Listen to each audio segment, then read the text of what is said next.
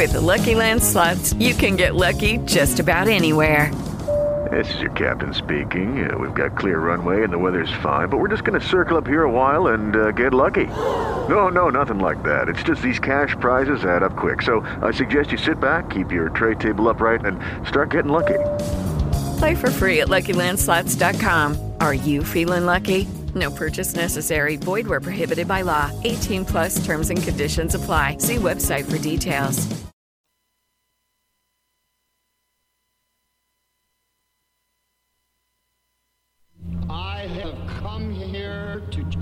Bubble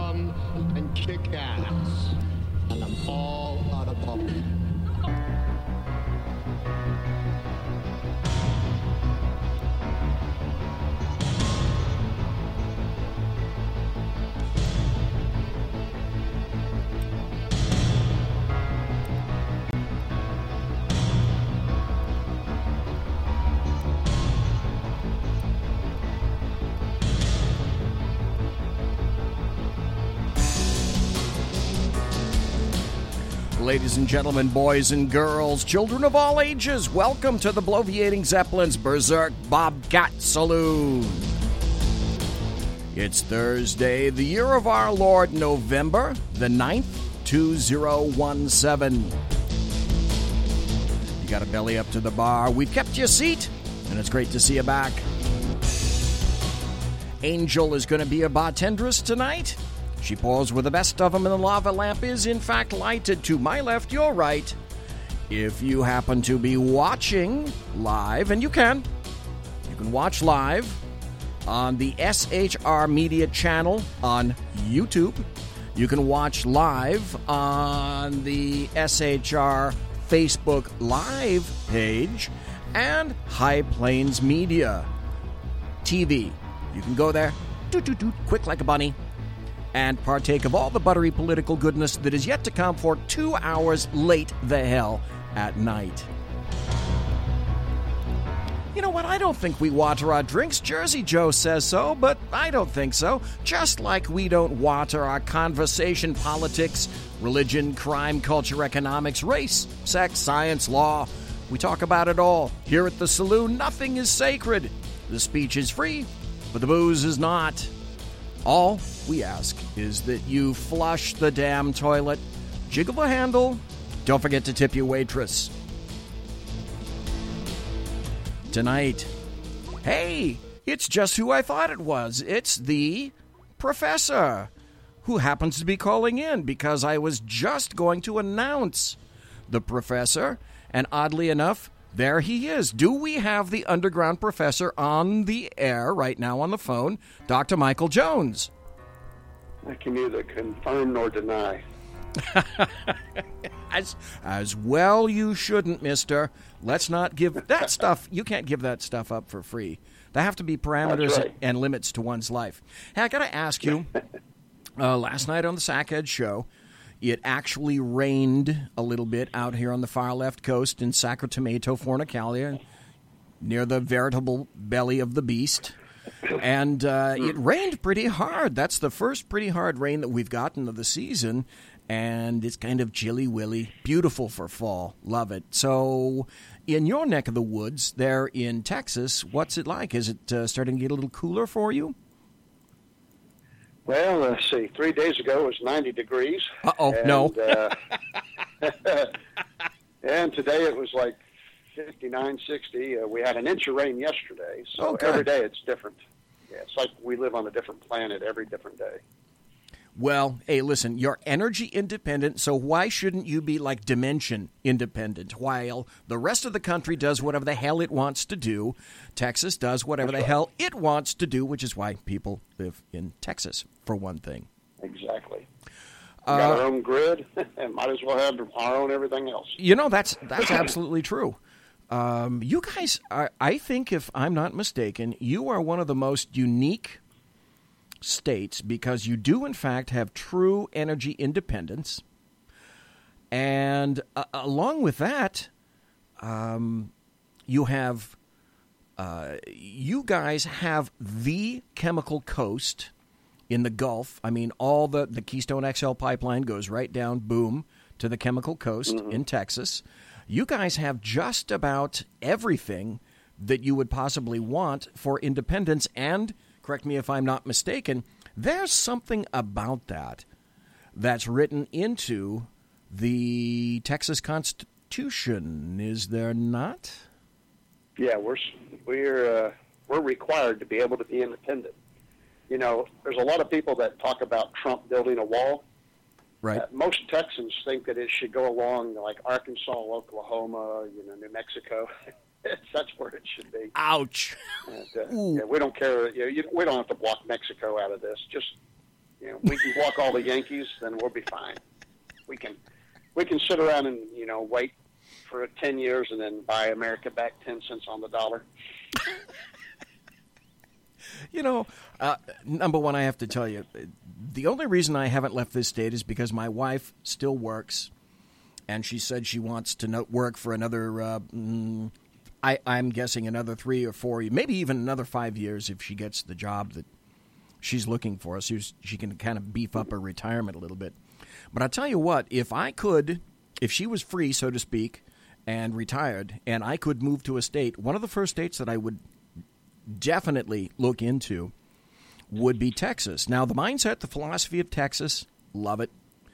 Um, some of the cities and the towns of Texas, love them because we've seen how resilient they are, if nothing else, in Sutherland Springs. And the mindset of an actual Texan who went out and engaged the enemy. And there's no other way to call that piece of shit except an enemy. Right. Uh, the only concern that I had was I need to find some place that's one of the coolest spots in Texas because me and heat and humidity, we're, I got to cross my fingers here, we're not quite exactly like that because I spent, oh, five or six years in Ohio and we got snow and they got brain glazing heat and just ass loads of humidity. So I'd need to find some place in Texas that was one of the cooler places I could find. Yeah, you would uh, want to go up in the Panhandle, as that uh, that can get pretty cold up in there. of course, you know what I think, uh, and and I, I probably have a lot of support down here. Is I think we should reclaim Imperial Texas uh, before James Polk uh, took all the land from us in an agreement to allow us to come in. You know, because we came in, and uh, United States would not pay our debt off. And so we sold a whole bunch of land to the United States, and that's how we paid our debt. Wow. And, uh, of course, you know, because uh, Texas went, uh, it covered a lot of like Colorado and Wyoming, and it's a lot of states in America that used to be Texas. Well, you were a, And, uh, a territory before you were a state, right? Well, we were a uh, republic. Re- I'm sorry, that's right. We were Yep. yeah, never a territory. Yep, We were a a republic. republic. Yeah, because we belonged to Mexico, and they lured a whole bunch of gringos over to uh, get land because they had a lot of unsettled land and wanted taxes. And uh, so a lot of people pretended to be Catholic to get land over here, and then Mexico reneged on its deal because of all the fake Catholics, and so we had a little uh, Mexican-Texas war, and and we won. And A, uh, a little war. so, yeah, just a little skirmish. Yeah, and because you know everything's bigger in Texas, right? So Right. anyway, uh, yeah, when we came into the union, one of the uh, deals with the contract was is that we could divide up into five smaller states if we wanted to, up to five states, and we could also secede from the union. Uh, because we were a republic, so we were our own country when we came into the uh, United States and not a territory, like say Arizona or Wyoming. And that, uh, you know, so that's that's some nice stuff there that Texas has a privilege of. Yeah. We talked earlier, probably a month and a half ago, about the Electoral College, and that was that discussion that you and I had went about um, maybe half hour, forty five minutes or so, primarily about the Electoral College, and we discussed it in general. And the reason that I wanted to have you back tonight, specifically addressing the Electoral College, is because in the intervening time, all sorts of people, mostly on the left, have come out and said that, you know what, all things considered, it's time to get rid of the Electoral College. So, um, obviously, one of the because it works. yeah, because of one of the things, the first thing I, I thought of was that because that did not work to their advantage. It didn't work to their Right. advantage uh, with Bush, and it did not work to their advantage with uh, Hillary Clinton and, and Donald Trump. Well, since then, Or I Al Gore. or oh, I'm sorry, that's right, Al Gore. More specifically, Al Gore and Bush. Yes, thank you for that. So in the meantime, Dr. Jones, what I did is I had written a post. Uh, let's see, how long ago was that? Within the past couple of weeks, I think. Uh, okay, Friday, November 3rd. There we go. I wrote a post that said, uh, Hillary and leftists, the Electoral College must go. And in terms of that, uh, there was a, an article from, of all places, I know you're shocked. I hope you're sitting down, CNN.com. And the headline was Clinton, it's time to abolish the Electoral clo- uh, College. Hillary Clinton told CNN on Wednesday that it's time to abolish the Electoral College, part of a, part of a sweeping interview where the former Democrat nominee sought to explain why she why she lost the 2016 election. So I went into pretty significant detail about the background of the Electoral College, uh, a little bit about how it worked, put some videos in there, and then did I ever get some comments?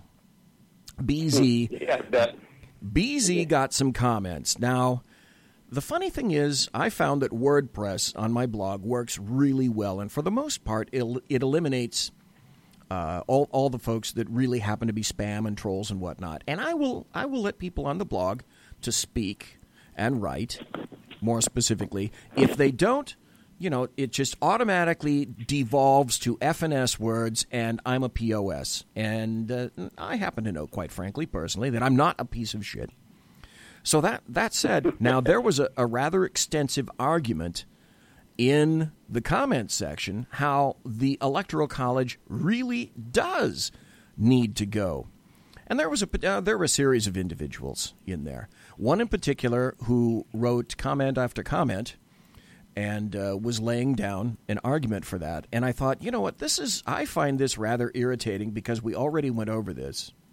And I know what the point of the leftists attempting to eliminate the electoral college is, but what I'd like to do uh, in in just a moment is run some of these comments by you and get your opinions and feelings on what it is that these people are writing. Because knowing your background, knowing how well educated you are, you are, in fact, literally a constitutional scholar. And that's the reason that I love to have you on the show, is because I know that what you say isn't bullshit and it comes from a philosophy of, you know, let's really learn the background and the history of things, as opposed to, I have a viewpoint and an agenda and everyone else can go to hell. So with that, with that in mind, could you give just sort of a, a, a brief overview of what the electrical the uh, electrical the electrical I may as well say it and get it out Your there. electric company.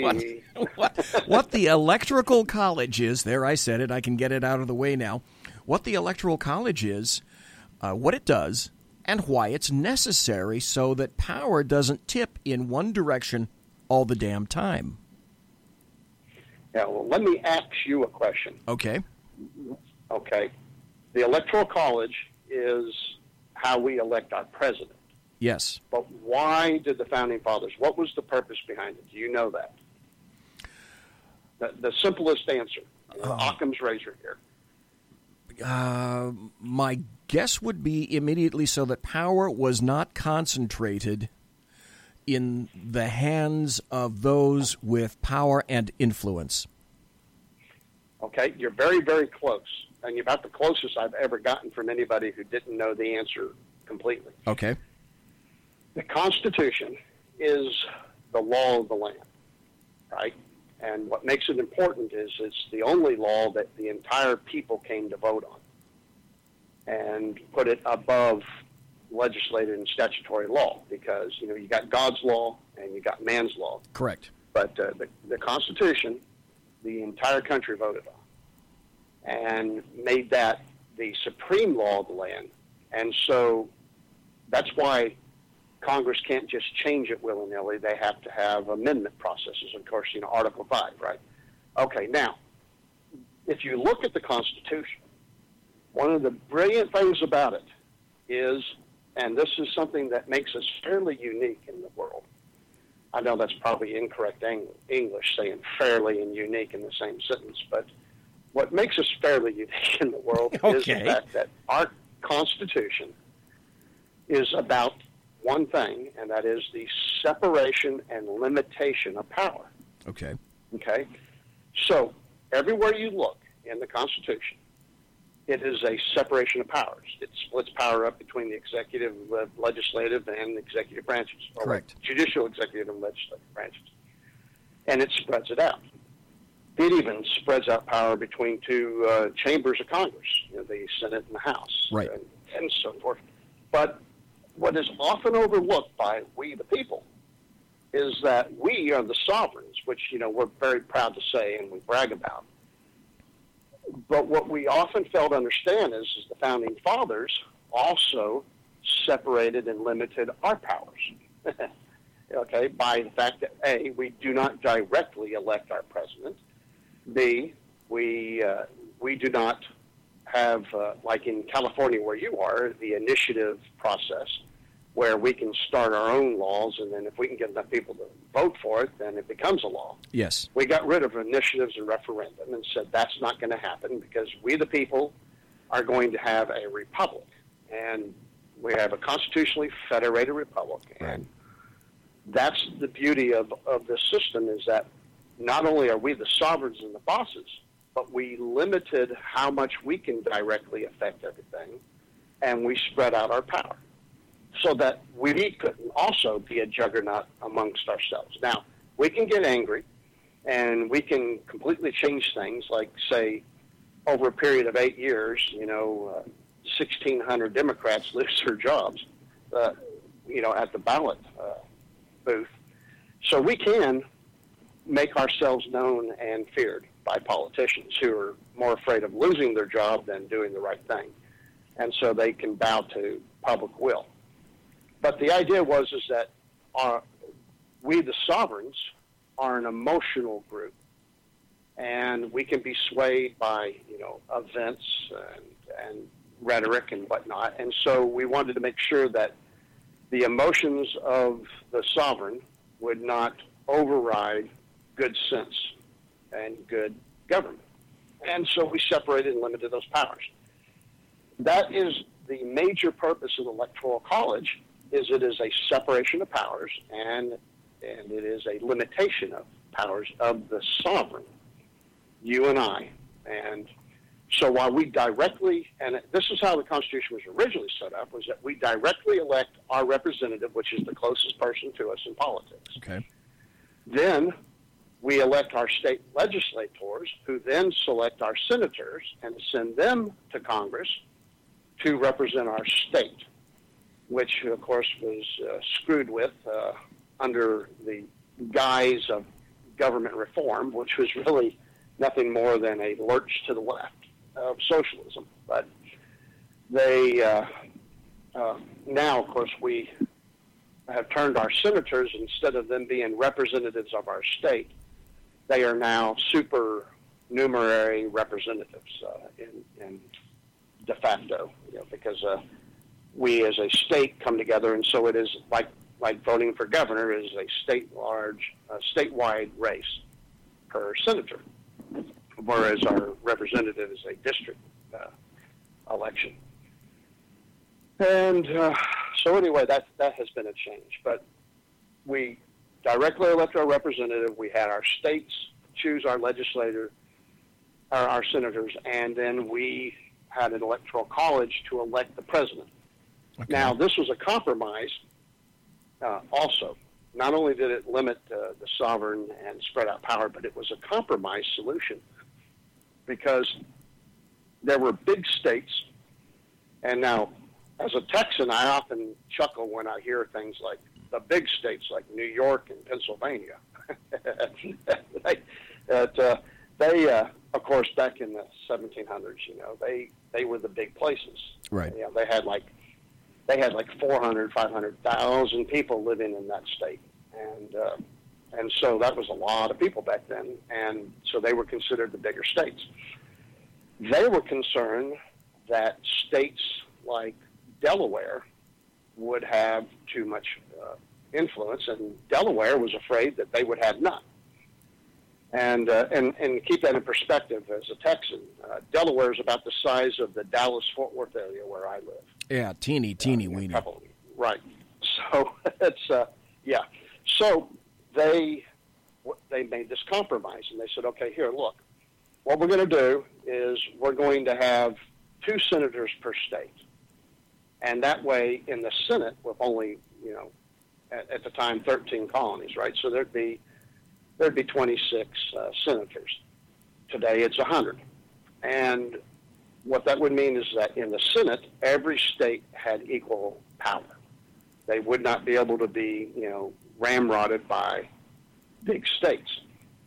And the other compromise was is that, that the representatives in the House would be divided by population, and therefore um, there'd be one representative for every X number of, uh, of citizens, and that has changed over the years, and it keeps getting bigger and bigger because we capped the size of Congress uh, when we realized it was just going to become too big and too unwieldy, and so states like New York and Texas and California have the lion's share of representatives. And so, as a big state, we have a lot of authority and influence in the House of Representatives, but we have equal authority and, rep- and influence in the, in the Senate.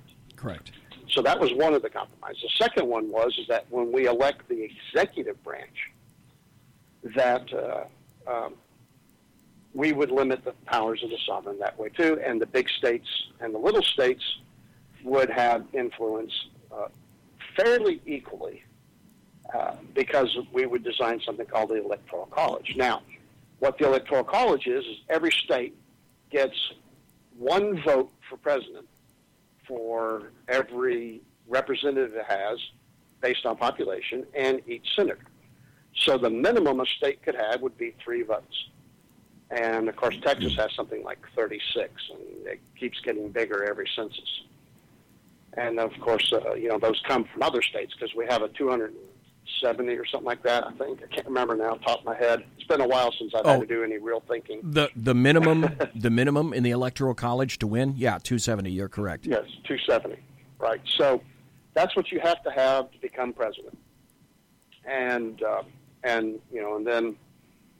Uh, what that would do, the hopes of it was, is that places like Delaware, which only have three votes, would also be important to the candidates when they run for office. And so, you know, you, you, you heard of the term flyover states. Yes. Whatnot, you know, oh, yes. The east and left coasts and mm-hmm. stuff, and the rest of us are just flyover. Correct. Well, what they were afraid of, these little states were, is that no one would pay any attention to them in the presidential races, and the presidents that were elected would ignore them because they just simply didn't have enough, you know, influence or power in Congress to to make sure that they weren't just screwed over every time. And so the Electoral College was designed to protect them. And so if you look at the election between Hillary and Trump, you'll see that they made a lot of trips to states that only had three electoral delegates. True. Yes. And uh, and the reason why was because there's a strategy. In order to to couple 270 electoral delegates, you have to put a lot of these small states together uh, because you can't, you know, um, as of right now, if you could get California, Texas, Florida, and New York, you pretty much got the job. But you still have to have a few extras, you know, even then. And the fact that New York and California are fairly Democrat, and Florida and New York are, you know, Florida's more central, more purple, and Texas, of course, is Republican. Uh, it's hard to couple those together and just flat out win. So you have to have a strategy of combining the middle and, and smaller states together. And so they get attention. They get campaign dollars spent in their states and they get promises and they get campaign stops, and they actually have influence when it comes to presidential politics. And that was by design to prevent the big states from running and ruling everything. And so that was what the Electoral College was designed to do, was to, to limit and separate powers from the sovereign and to allow small states to still have uh, skin in the game and have influence.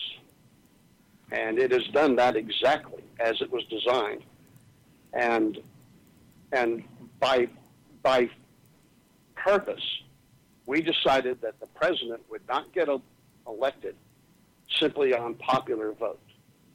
And while that may have been a good idea when they did it, it seems to me to be a superior idea today, especially when you look at look, look at the electoral map. Now, whether you're a Republican or Democrat, just set that aside for a second, and look at the electoral map of Trump. And he won some, I don't know, 900 counties or something like that. You know, it was right. just an incredible amount of counties they won. And if you look at the map uh, between blue and red, virtually 95% of the country's red, except for a couple of blue dots in places like New Mexico you know, and whatnot, and then the left and the right coasts. You, you know, the, the coastal cities, California and Oregon and, and Seattle, and then Washington, and, or not Seattle, but Washington, and then you turn around and you look at, uh, you know, Delaware, New Jersey, New York, uh, Philadelphia, those places over on the right. Uh, Right. They are all blue.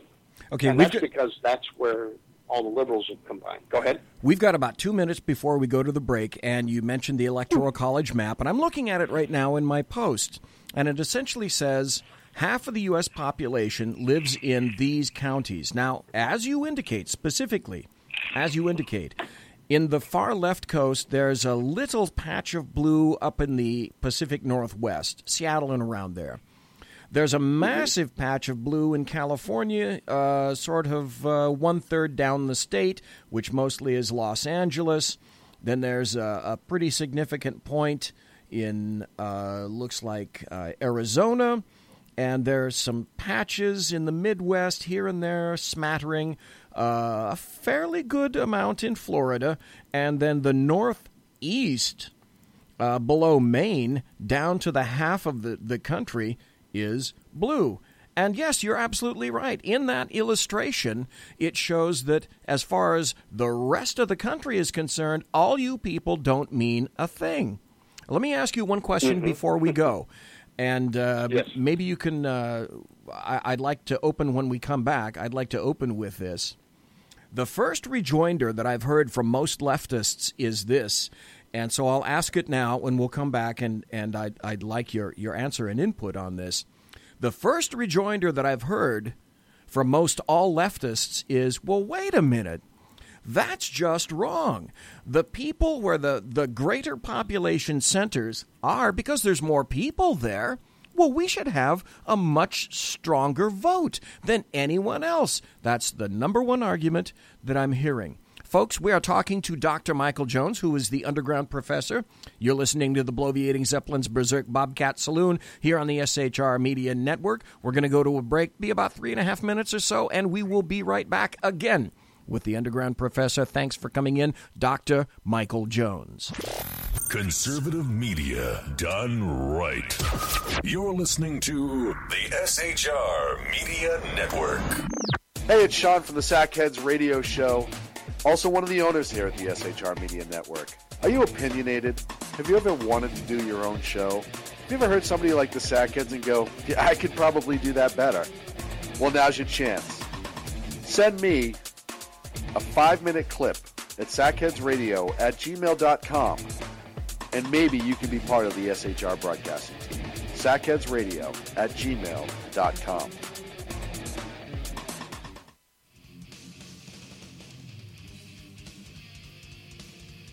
Beware, the Jersey Takeover is here. Every Monday through Friday, 9 p.m. to 11 p.m. Eastern Standard Time, you can catch Reaver Common Sense Show hosted by Jersey Joe, right here on SHRmedia.com. Only Jersey can deliver hell like no one else. So consider this your fair warning.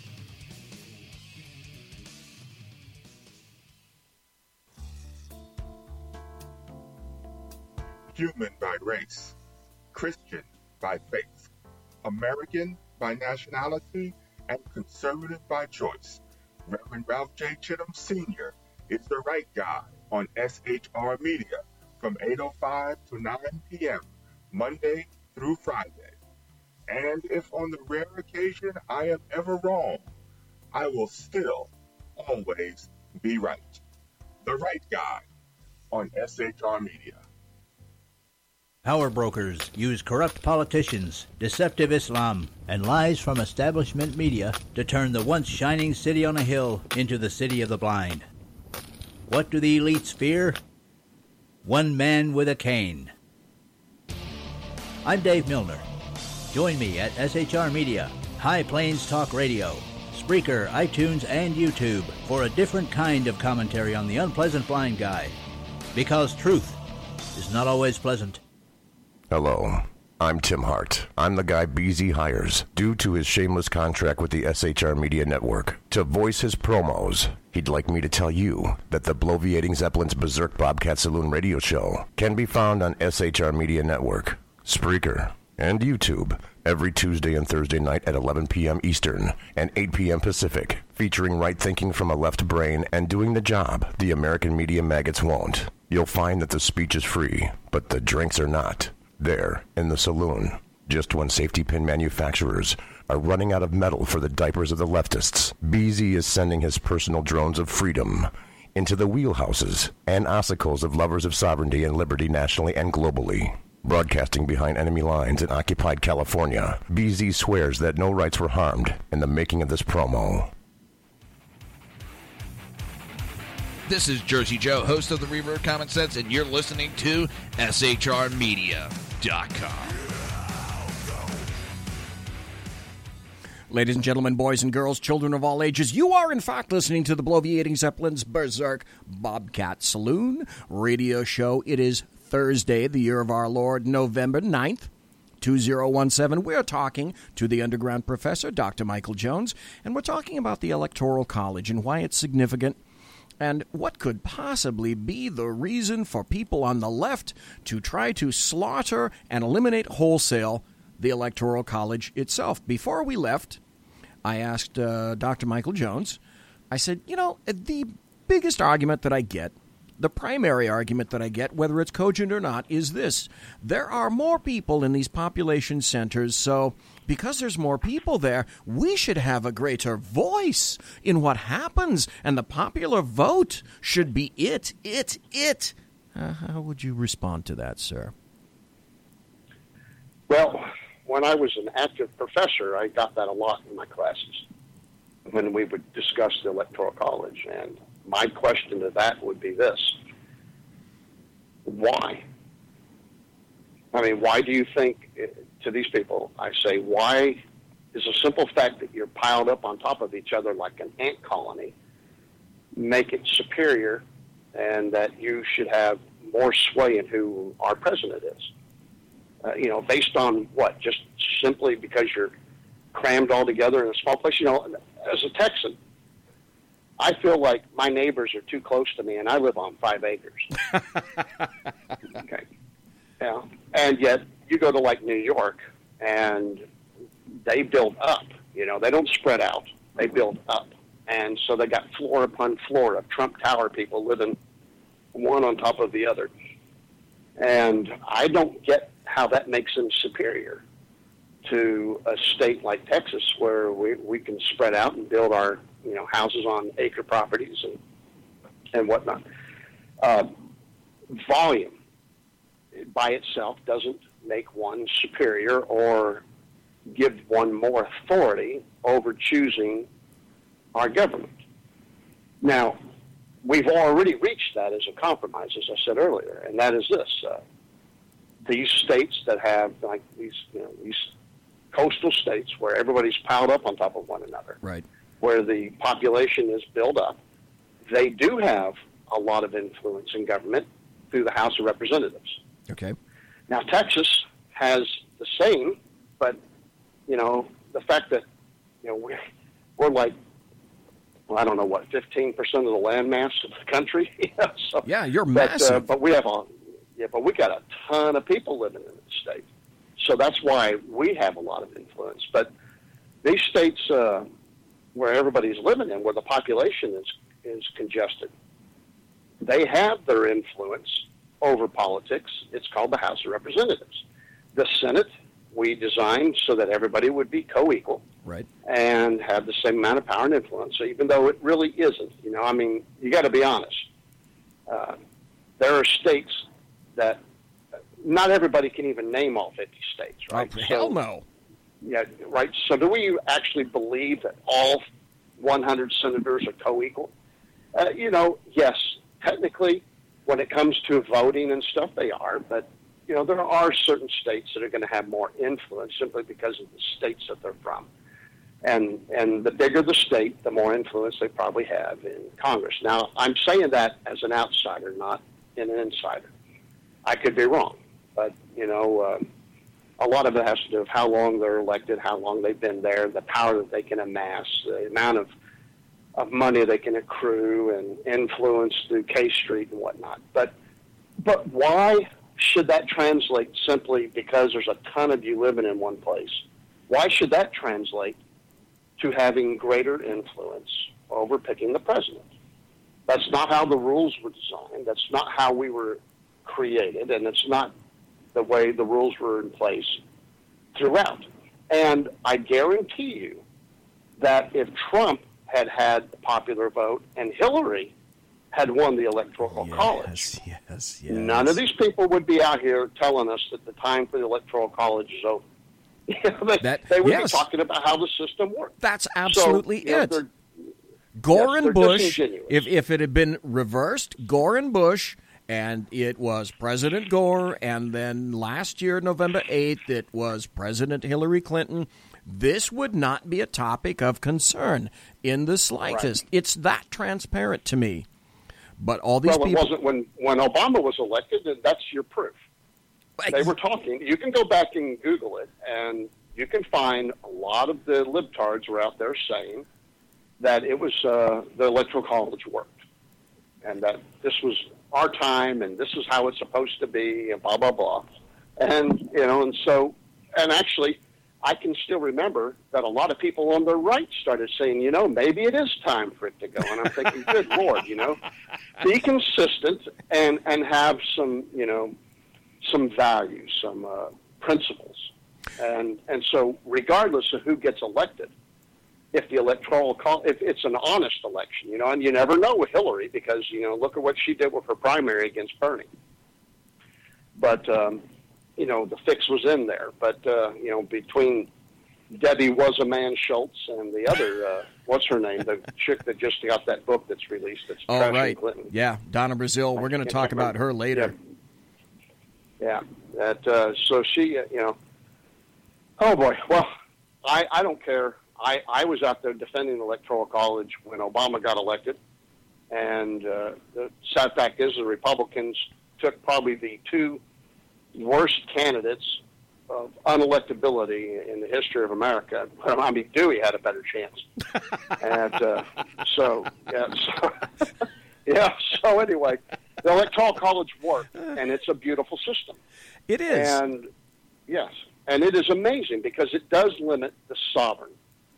Uh, it spreads out our power, and that's a good thing because as an American, the first thing we should fear is anybody having too much power, even if it's ourselves. And and that was a good thing in America for you know a couple hundred years until until the progressives convinced everybody that we could reform government and create a professional staff in government, calling it the bureaucracy, which is, of course, unconstitutional, and that they could reform government that way. And there, then we decided that we could trust them and concentrate power and everything into them. And, and of course, as a Texan, I would point out that uh, we just suffered a horrendous shooting at a church because the bureaucrats of this professional system couldn't get their act together. I made that point And- last night. I said exactly that. The government that everyone relies upon and says the government is our God It's the government that allowed that guy to walk free. You did not need Mm-hmm. one additional law on anyone's books. All you had to do is one thing your fucking job. And the United States Air Force failed at that job. And Let hence, you had that. DC. Yes, sir.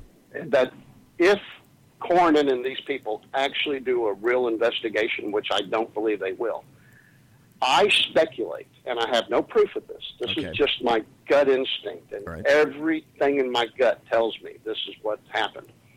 Was under the Obama administration, they were ordered not to comply with these laws. Just like they did with Fast and Furious, putting guns in the hands of bad guys so that they could, you know, create a gun culture and say, look, this is what's happening with these guns, and we need to take them away, and we need to punish everybody. Uh, uh, you know, you know, I'm talking about the Fast and Furious program, Right, right? exactly. Where we Yeah, got okay, uh, so- Border Patrol agent Brian Terry killed. Killed exactly, and I think uh, that part of the culture of the Democrat Party is to create a lot of fear and chaos in America, so that we, the people, the sovereigns, will come together and say, "Go ahead and take away our rights to protect us." As Franklin says, you know, those are the people who don't deserve security or protection, but but I think that was part of the culture, and you know, you have Yes, it was. ever since Clinton, you've had like Janet Reno, these people separate uh, the intelligence agencies from being able to share information. And I believe that the Obama administration went in and said, you're not going to report this stuff uh, because we don't want this out there. So that all these crazy veterans are going to get out there that have PTSD and have serious uh, mental disorders uh, they're the ones who are going to have more likely to be you know in the gun culture and then they will get guns and create crimes and then the people will beg for us to protect them from the military and from you know people owning guns and whatnot and i think this is just one more step in a cog of their way of getting people to be afraid of guns in this country That's a rather hearty speculation on your point, Yeah. but let me throw this out there additionally. We know that the VA failed, abjectly failed the bulk of veterans. The waiting times, the suicides that occurred while they were attempting some kind of a treatment, the medical issues. Uh, what I, I- don't want to sub. I don't want to. I don't want to speculate and say that was that was purposeful. oh it was let me tell you something bc i had a i had a va appointment two weeks ago Okay. and it was my annual checkup. And 17 times, count that, 17 times, I was asked in different ways how much I drink. Okay. And the the uh, well, then, th- I- did they I ask you about guns? Oh yeah, yeah. They asked if I uh, uh, if I maintained weapons in the house, and I just smiled and said, "Come over at 2 a.m. and find out." at, uh, the uh, I wouldn't. Yeah, yeah. I don't recommend it unless you're uh, immune to lead. But the I, I don't want to tell you who told me this, but Okay. a person in the VA pulled me aside and said, "Be careful how you answer those questions." And I said, "What what's the deal with them?" And they said they're trying to peg vets with PTSD, and then tell them that they're going to take away their right to carry and and other other options. They're going to take them from the vets because they're going to associate like PTSD and drinking and stuff and say these people should not be entitled to have uh, guns. And they're doing this in a pretty heinous way. In fact, I've heard uh, while I was sitting there talking, it, it became a discussion amongst all the vets that were sitting there. And comes to find out, there were some World War II vets in there who said that they were having a hard time paying their bills Okay. uh, because they just you know are getting old and forgetful and crap, and so they set up bill pay on USAA. Okay. And uh, okay, you know USAA is the United uh, United States uh, Armed Forces Association, whatever. I can't remember Right. I- what it's called. Yeah, I'm a member Yeah. of it. My dad was a member, and I'm a member. Well, there you go. so you know what it is uh, for your listeners. It's a basically a bank for vets and their families, Yeah. and um, and we take care of our own there. Well, uh, they uh, they have things you pay your bills call bill pay, and you can set it up, and you know half of my bills are paid automatically too because I'm always forgetting to pay my cable and crap. So I just set it up automatically. They submit the bill, and then it comes out of my checking account, and I get a little email says they you know they took five thousand dollars out for your you know October bill, and uh, you know Uh, like, no problem. What the hell? yeah, right. Got to cut back on the porn, and uh, and so yeah. So anyway, these World War uh, II vets that are in their nineties and you know or older, and they're they're saying that that uh, the VA is taking their money and and their checking accounts from them. What? And they're assigning a VA clerk to to uh, I don't know what the word is. I want to say control it, but you know, so so basically there'll be a VA agent assigned to help these people pay their bills, and so the money will all go into an account that they have control over, and then they pay the bills for the vet. And That- uh, that's and a the, power of the attorney. How- Premise is, is that they're not competent. Yeah, well, they should be suing the crap out of the Yeah, that's that's stealing and creating your own individual power of attorney when none of those individuals, I would guess, acquiesced in any way, shape, or form to that at all. Well, no, you're wrong. They do, and they all do, Uh-oh. because they're given a choice. You either vacate your right to VA benefits, or you acquiesce. Oh crap! So, you know, what do you do when you're living on this stuff and that's all you have? you know, then, you know, well, it's a lot easier just to give in. And so, um, Okay.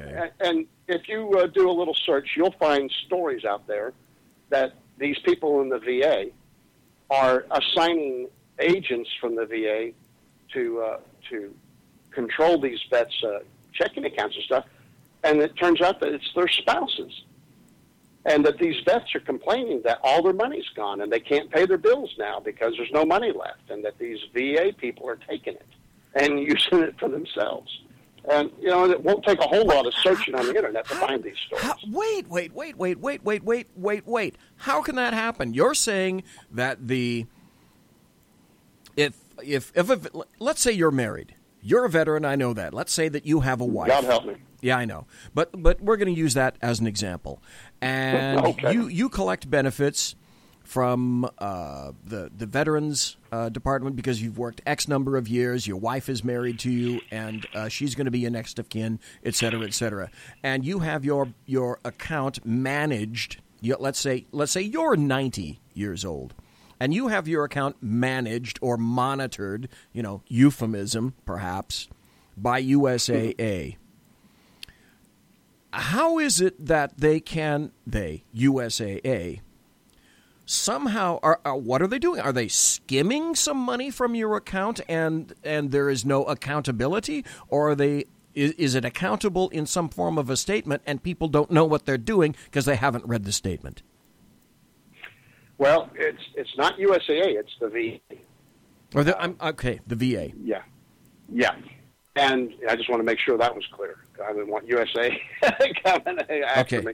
Good point. And, uh, Good point. But but uh, yeah, but uh, some of these guys simply can't. They can't really pay attention. You know, they just they try. Right, just they're old. Past them. They're Yeah. overwhelmed. Yeah, it's, they got they got other things on their mind. You know, like what did I eat for breakfast? You know. Uh, you get to a certain age and you can remember what happened in 1940 usually you can remember what happened yesterday Yeah. and and so you know that, I, I think it's just a simple aging factor but the uh, but it doesn't stop and let me point this out it doesn't just stop with the military because this happened under the Obama administration and he expanded it to people on Social Security and they're doing the same thing to people on Social Security too um, and again, mostly it's the World War II generation that's being affected. But you know, there'd be Korea next, and then and then Nam and Desert Storm. You know, we're right up there behind them. Could you not say that that is an oh. excellent case for elderly abuse? There are bureaus Right, in yeah. departments, police departments all across the United States devoted to elder abuse. At first blush, when you talk about the age of the people that are primarily affected by that, that's elder abuse on the behalf of the federal Yeah. government. I think it is. It's you know, it's just like people coming up to your house and telling you they're going to re-roof it after a hailstorm, and then they take your deposit and never show up again. It's there's no difference in my book. You know, it's, they had no business doing this. If it was legitimate and upfront, and there were judges involved, you know, where you went before a judge and you had a a hearing on the faculties of the person. Right. That was, you know, uh, Due process. Stuff. Right. Right. Due process. But this isn't happening. The VA is simply making this deter- determination arbitrarily, and then you have a choice of do you want to continue your benefits or do you want to uh, allow us to run your life? And this isn't just in that level. I mean, you ought to hear these things. Like I was talking to some guys who said that they were, and they live over Fort Worth, and they were ordered to show up at the VA in Dallas. And when they protested that there was a VA in Fort Worth that they could go to, they were told that either they go to the one in Dallas as ordered, or they would uh, be uh, potentially lose their benefits. And then Now- other guys spoke up and Now, said, "Wait a minute, you for know, those who don't know- I was told that I could lose my benefits simply because I missed a medical appointment." Okay, now for those who are not uh, who are unaware, what's the mileage difference between Dallas and San Antonio, roughly? Um, oh my gosh, it's hours. Okay, like three, four hundred miles, Yeah, something five- like that. Four or five hours, yeah, something like that. Um, I can't remember now. Okay, but that's huge. It depends on you know rush hour and stuff, but it can take several hours to get down there. So you can you can spend a day and perhaps even have to take a motel overnight to make one one count them one medical appointment to the VA. Oh yeah, yeah, especially when they have your appointment at like say eight in the morning. You know, so you have to go out the night before to get there, and uh, yeah, and that's if you only have one appointment and stuff. But yeah, there's they're, they're doing these kind of things where, uh, and and the rules used to be that if it was more than a hundred miles uh, that you had to travel to a VA, then you could use civilian medical care Okay. and you know, so they obliviated that. But but the bizarre thing is, is like, see, Dallas and Fort Worth, uh, I don't know, they're maybe sixty miles apart. It, it can take an hour or two sometimes, depending on rush hour or whatnot, to get to each one. But but you know, say an hour uh, difference between the two. But the fact is, is they're making people in Fort Worth drive an hour to Dallas to go see the VA there, which is overburdened itself when they built this brand new state of the art facility in Fort Worth. And what they're doing is, is they're setting up these appointments, and then when the vet doesn't make it, then they're saying, well, you've lost your, your benefits because you had a failure to report. Like, you know, like we're still active duty and we have to show up for everything. I'm Right. thinking, you know what? You don't don't call up and tell me I have an appointment on such and such day at such and such hour without asking me if that's convenient. And uh, you know, because maybe I'm working and maybe I've got something to do, and or maybe I'm on vacation. I'm not even in the state. But they will do that. They will simply mail a postcard to you and tell you when you're supposed to be there, and what day and time, and what clinic. And if you don't report, then you actually run the risk of losing your benefits. And and you'll have to go and fight it. You have to, you know, and that's just ridiculous. Uh, think about it as a civilian. That your doctor or dentist calls up and says you've got an appointment on such such day, and if you're not there, they bill you for it. You would be pissed. it's like, wait a minute, I didn't even know I had this appointment. You never asked me if I could do this. Uh, you know, why why should I pay you money for an appointment that I didn't go to, that I didn't even schedule? And this is what's happening to the vets, but it's even worse because now they have to defend themselves. Okay, now you said the difference in mileage between Dallas and Fort Worth. Did you mean between Dallas and San Antonio? Well, no, I meant both yeah, because uh, both things are happening. Like Okay, they're so- making people leave Fort Worth to go to Dallas, but they're also making people go like down to Wilford Hall and stuff down in San Antonio, and uh, and do that too. And that's you know that's a huge burden, I would think, unless you happen to hit a specialist. And because there's some things that you know you think, okay, well, this is a specialist. You got leukemia or something, you know, and and okay, well then that's a whole different ball game. But what they're doing is they're making vets travel to other places uh, at, where they have a simply a convenient VA right in their backyard, and they're making them not use that and to go to somewhere else. and uh, and for the sole purpose of making it inconvenient as hell, so that the vet won't do it, so that then they can begin the process of taking away the benefits. Okay, the, or to take the, over their life. The the biggest overarching question then that I that first came to my mind is okay, is that because there are so damn few VA facilities? And they find themselves forced into doing this because uh, they they haven't built much, they haven't expanded, they haven't hired doctors or nurses, they have too many people for the system. Is is that what's happening, and, and this is the result? Well, that's their argument. But again, you know, we got one in Fort Worth and we got one in Dallas. Why would you make them go to Fort Worth or to Dallas or to San Antonio? yeah when there's one right here in Fort Worth. And I don't mean a small clinic. This is a huge VA. It's a big deal. You know, it's it's state of the art too. So, you know, again, what I'm telling you is anecdotal from stories that vets were telling me while I was at you know in the waiting room talking, and, and these things come up. but you know, one thing vets like to do, they like to complain and they like to tell stories. and uh, and you know, that was just like tailor made for it. So I don't know. There's there's something I'm I'm going to have to do a lot more looking into this, but but this is hanky to me. And if they're picking on these World War II vets because they can't defend themselves, that's then, that's uh, heinous. That's absolutely I have a problem with that. Yeah. That's absolutely heinous to take advantage of somebody that sacrificed so much, the greatest generation, literally, and now they're taking advantage of individuals who may, because of age, not be uh, on tippy top in terms of mental fecundity, etc. We have about one and a half more minutes before we go to a break. We were talking to, uh, we are talking right now to Dr. Michael Jones, who is the under the underground professor and uh, we started off with the electoral college. Uh, we kind of transmogrified over into the VA, but but I tell you what, this, no, no, no. Listen, that is amazing revelatory information that I'm glad that you're putting out into the ether, because people need to know about that. Um, but I'm going to ask you a question. We're going to go to a break, and uh, the the first quest- question to, to cogitate in terms of the uh, electoral college is. Um, is is this the current system does not provide some kind of check on the mobs. That's an allegation. So I'd have to ask you is that correct? Folks, we're talking to the underground professor, Dr. Michael Jones. We are going to take a break. Thanks for listening live on shrmedia.com.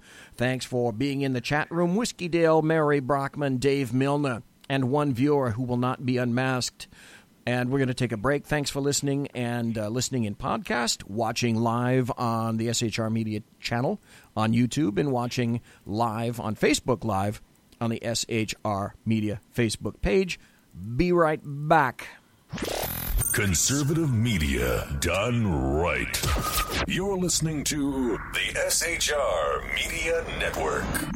Hey, it's Sean from the Sackheads Radio Show, also one of the owners here at the SHR Media Network. Are you opinionated? Have you ever wanted to do your own show? Have you ever heard somebody like the Sackheads and go, yeah, I could probably do that better? Well, now's your chance. Send me a five minute clip at sackheadsradio at gmail.com and maybe you can be part of the SHR broadcasting team. Sackheadsradio at gmail.com.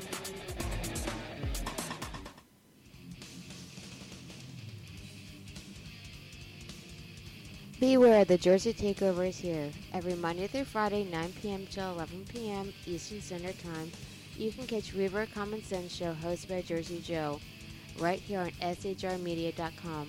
Only Jersey can deliver hell like no one else. So consider this your fair warning.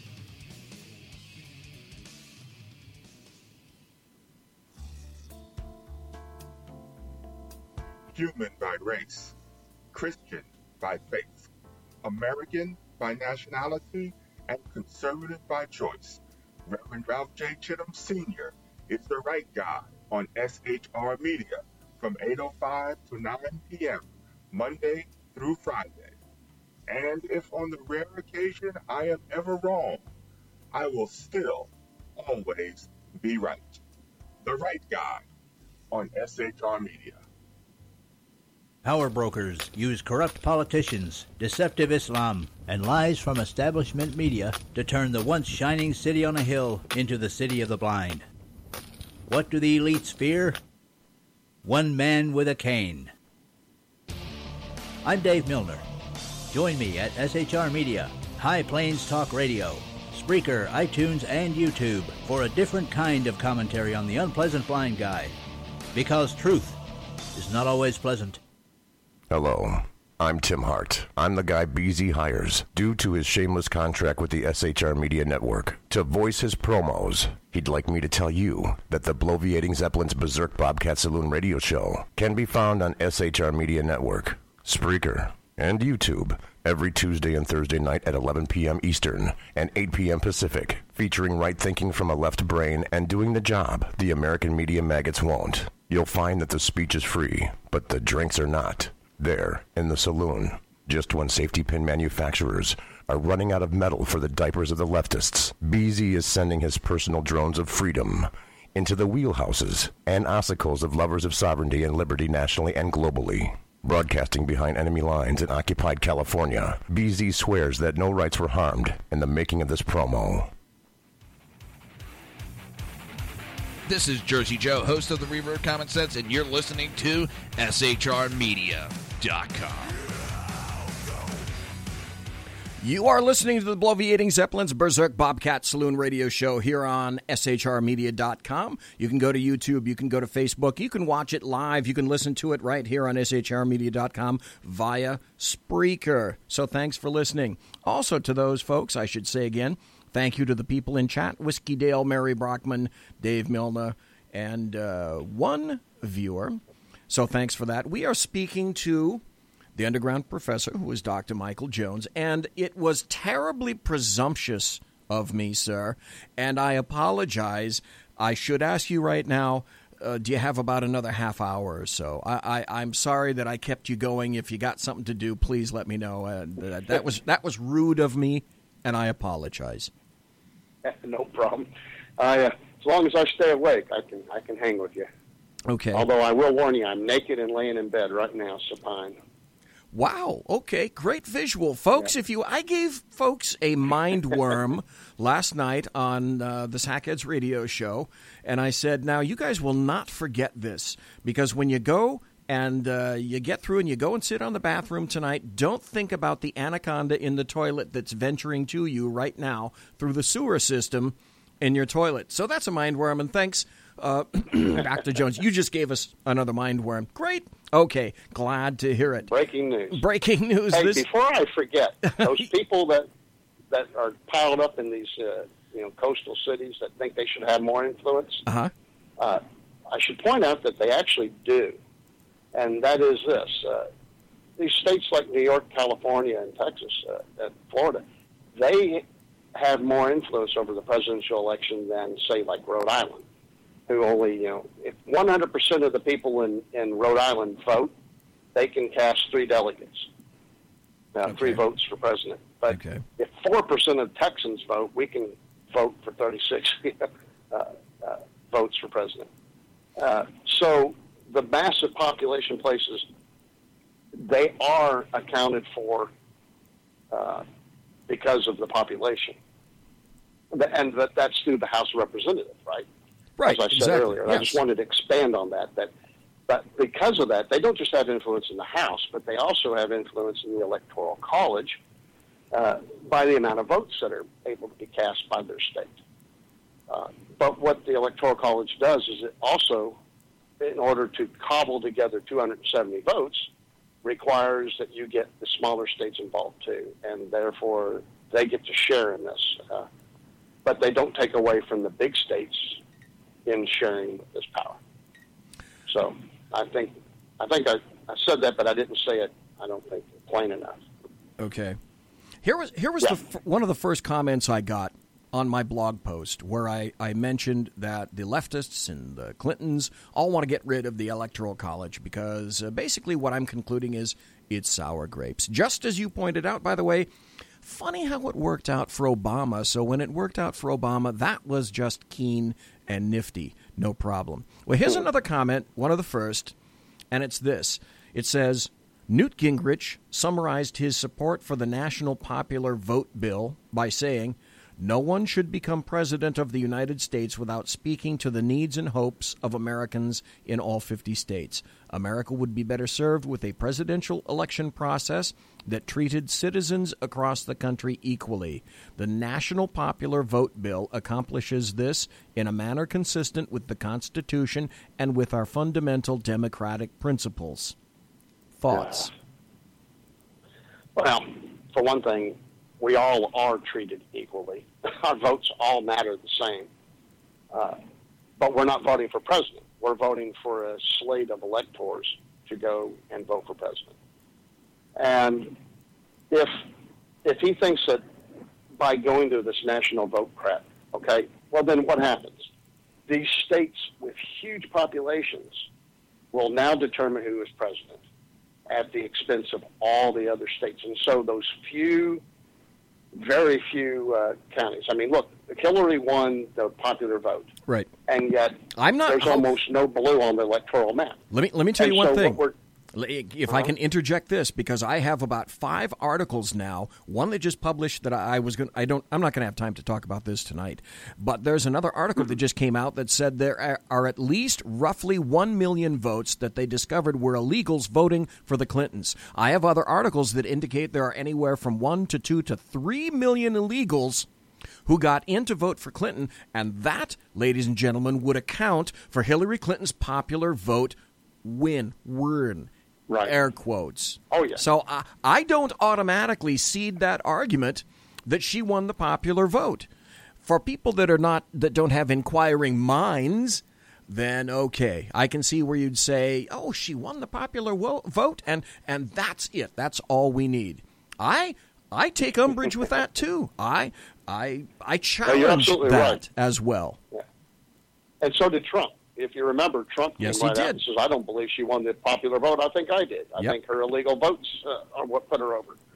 And and you're absolutely right about that. Uh, I think uh, for convenience sake, I just said, you know, Hillary won because that's the accepted uh, uh, problem, you know, out there that that she won the popular vote. And you're right. I don't accept that. I think if you take out all the illegal aliens and felons and and multiple votes by Democrat operatives, uh, then uh, you know, I think Hillary didn't come anywhere near close. Well, and that that accounts that accounts perfectly for the big push to allow felons to vote. A- And there was another example, and I mentioned this Mm-hmm. Like up in Virginia. uh, I think on the the Tuesday show. Yes, exactly, exactly, Michael, exactly. Virginia, Nathan Larson, an ex felon who had threatened to kill the president of the United States, who was Barack Obama at the time, did about sixteen to eighteen months federal time and he was on federal probation. Virginia decided, okay, in its infinite wisdom, this guy can vote. So he wanted to run, or he was running, in fact, as a delegate out of Virginia. Well, he lost terribly. He lost abjectly. But he was running as a libertarian. The Libertarian Party said, oh, screw you. We're not going to give you, we're not going to sanction you as being a libertarian because one of the other things that he was running on, and I can see a perfect future for this, and I'm sure you can too, is he wanted to legalize child porn. That's what you're getting. That's what you're going to get. sure. When you put felons NAMBLA. in situations like this. Anyway, that that said, let me throw this out to you, and I have not heard about this at all. So I'm going to toss it into the ozone for you. Uh, this one guy wrote in a in a comment in 1969, the U.S. House of Representatives voted for a national popular vote by a 338 to 70 margin. I have heard nothing of that, and so I'm asking if that's anything that's crossed your your bow in any fashion because it is certainly not mine. And if so, No, where, uh, and if so, where did it go? Yeah. Uh, the I haven't heard anything about that. Uh, not that it didn't happen, but I haven't heard anything one way or the other about it. But uh, obviously, whether Congress voted for it or not, it's not the law of the land. You know, because uh, if it was, then we wouldn't have the system we have now.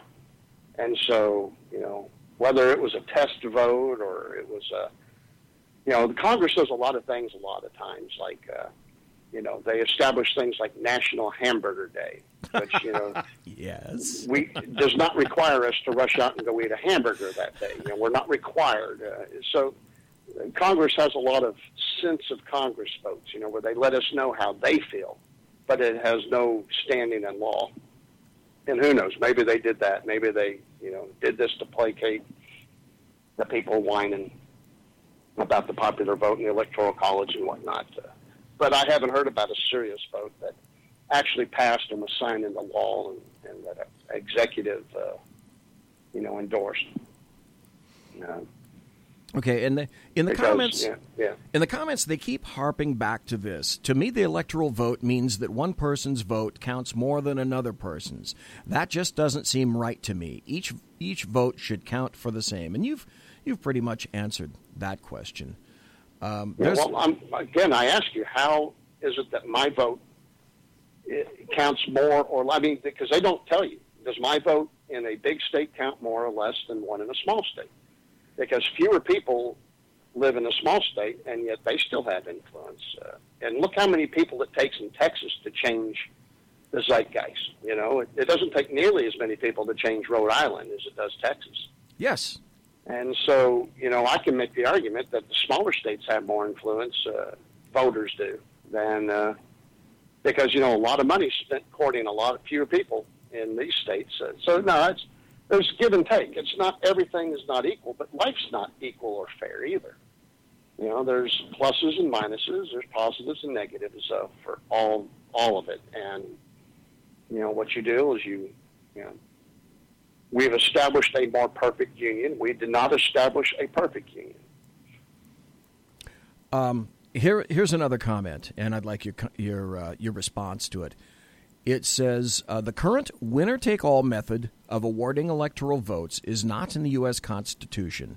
It was not debated at the Constitutional Convention. It is not mentioned in the Federalist Papers. It was not the founders' choice. It was used by only three states in 1789, and all three of them repealed it by 1800. It's not entitled to any special deference based on history or the historical meaning of the words in the U.S. Constitution.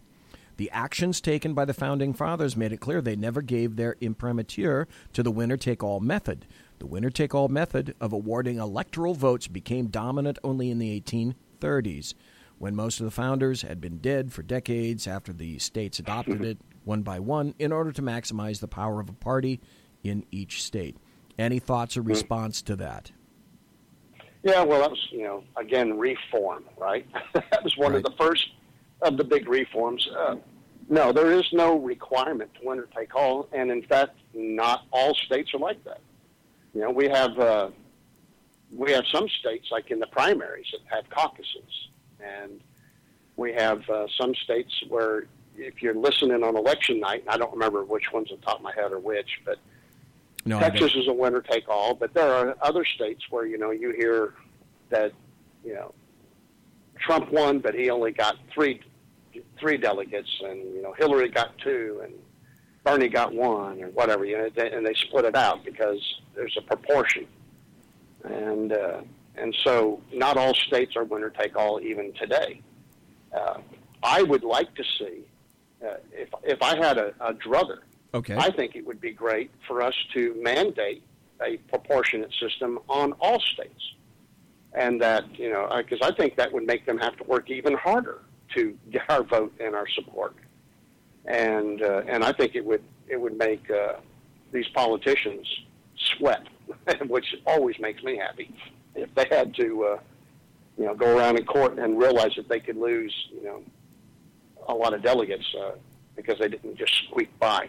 Because you know you get you get one extra vote, you get 50 plus one percent, 50 percent plus one, then you get all the delegates. Uh, yeah, okay, but uh, I would much rather see them spend a lot of time in places like say Texas, uh, which gets ignored often. Uh, you know, because you're talking about the, these strategies of cobbling 270 votes, but everybody knows the Republicans going to win Texas. So guess what? We don't get a lot of the political advertising that other states get. We don't get the campaigning that other states get. Now, they'll swing down for a campaign fundraiser, but we don't get a lot of the politicking and, you know, the fighting between the candidates. The Democrats hardly spend any time in Texas uh, competing uh, because they know they're not going to win Texas. And, you know, the same is true with, say, Hawaii. or Democrats have Hawaii. Republicans don't spend time down there. The Democrats don't spend time in Alaska, and you know, and, and so you know they fight out for the purple states, and they uh, uh, and that's about it. So, well, yes, and so look, some of these look at New Hampshire. Get more attention. Yeah, look at Yeah, New But if we proportionated it, then they would have to spend more time in every state. New Hampshire is a little winky state. Now, I ask you kindly, is New Hampshire a red state? Yes. Okay. So then the argument to me would seem to be just a bit specious in terms of, well, you know, the the the non-population centers because what the hell I don't know what the population of New Hampshire is but it can't be more than a few counties in, it's 12. in Texas or something like that yet everyone seems to have to win the New Hampshire primaries in order to move Right. on if you can get that that's a, a feather in your hat uh, and then you can build a bulwark of, of votes beyond that support. Yeah. Now that's all media driven, by the way. Uh, keep in mind this: that a, what you just said is true. B, New Hampshire is not just a Republican state, but it's an establishment Republican state, and so this momentum crap was designed by the media to force the Republican Party to send all of its people through a big filter of establishmentarianism. And uh, so, you know, this winged out conservative uh, candidates. And that's what its purpose is uh, by the left, is to force the Republicans into a moderate or liberal uh, candidate versus a conservative one. And, and all you got to do is look at how did Ted Cruz do, you know, in, in those places, or, uh, or uh, Herman Cain and those guys. You know, the, the left of the Republican Party does much better, and the McCains and Romneys do very well in places like New Hampshire, and uh, the Cruzes don't. Now Trump was an outsider, and so he did very well, I think, there. But uh, Oh, but yeah, that's that's its purpose. Uh, New Hampshire, while it is a Republican state, it is an establishment Republican state, and its purpose uh, electorally is to filter Republican Party to uh, force conservatives have to go around it. Okay, well that's that's some very inter- interesting insight, and I hadn't quite formulated that in my little fetid knurled brain up here. But you make an Mhm. excellent point of that. There was another comment in my section which said, which said, in 2012, under the current state-by-state winner-take-all system, obviously not mentioned in the U.S. Constitution, but later enacted by 48 states, voters in just 60 counties in D.C. could have elected the president in 2012, even though they represented just 26.3% of voters. Now, this guy not once mentions Barack Obama, and I believe that's that's quite purposeful. But he says with the current state by state winner take all system of awarding electoral votes, um, it could take winning a bare plurality of popular votes in only the 11 most populous states, containing 56% of the population of the United States for a candidate to win the presidency with less than 22% of the nation's votes. But again, eh, just like you respond before, we're talking about a presidential election. So it seems to me, clarify this to me if you would. The Senate, and we spoke about states that, that have more power than others, but the Senate is split down the middle 100 senators, okay. 435 representatives, but that's, as you indicated, where the power for the states that have the greater population, that's where their power comes in. But it seems to me that leftists want their cake and to eat it too, or have their cake and eat it too, however the hell that goes, and I can never remember.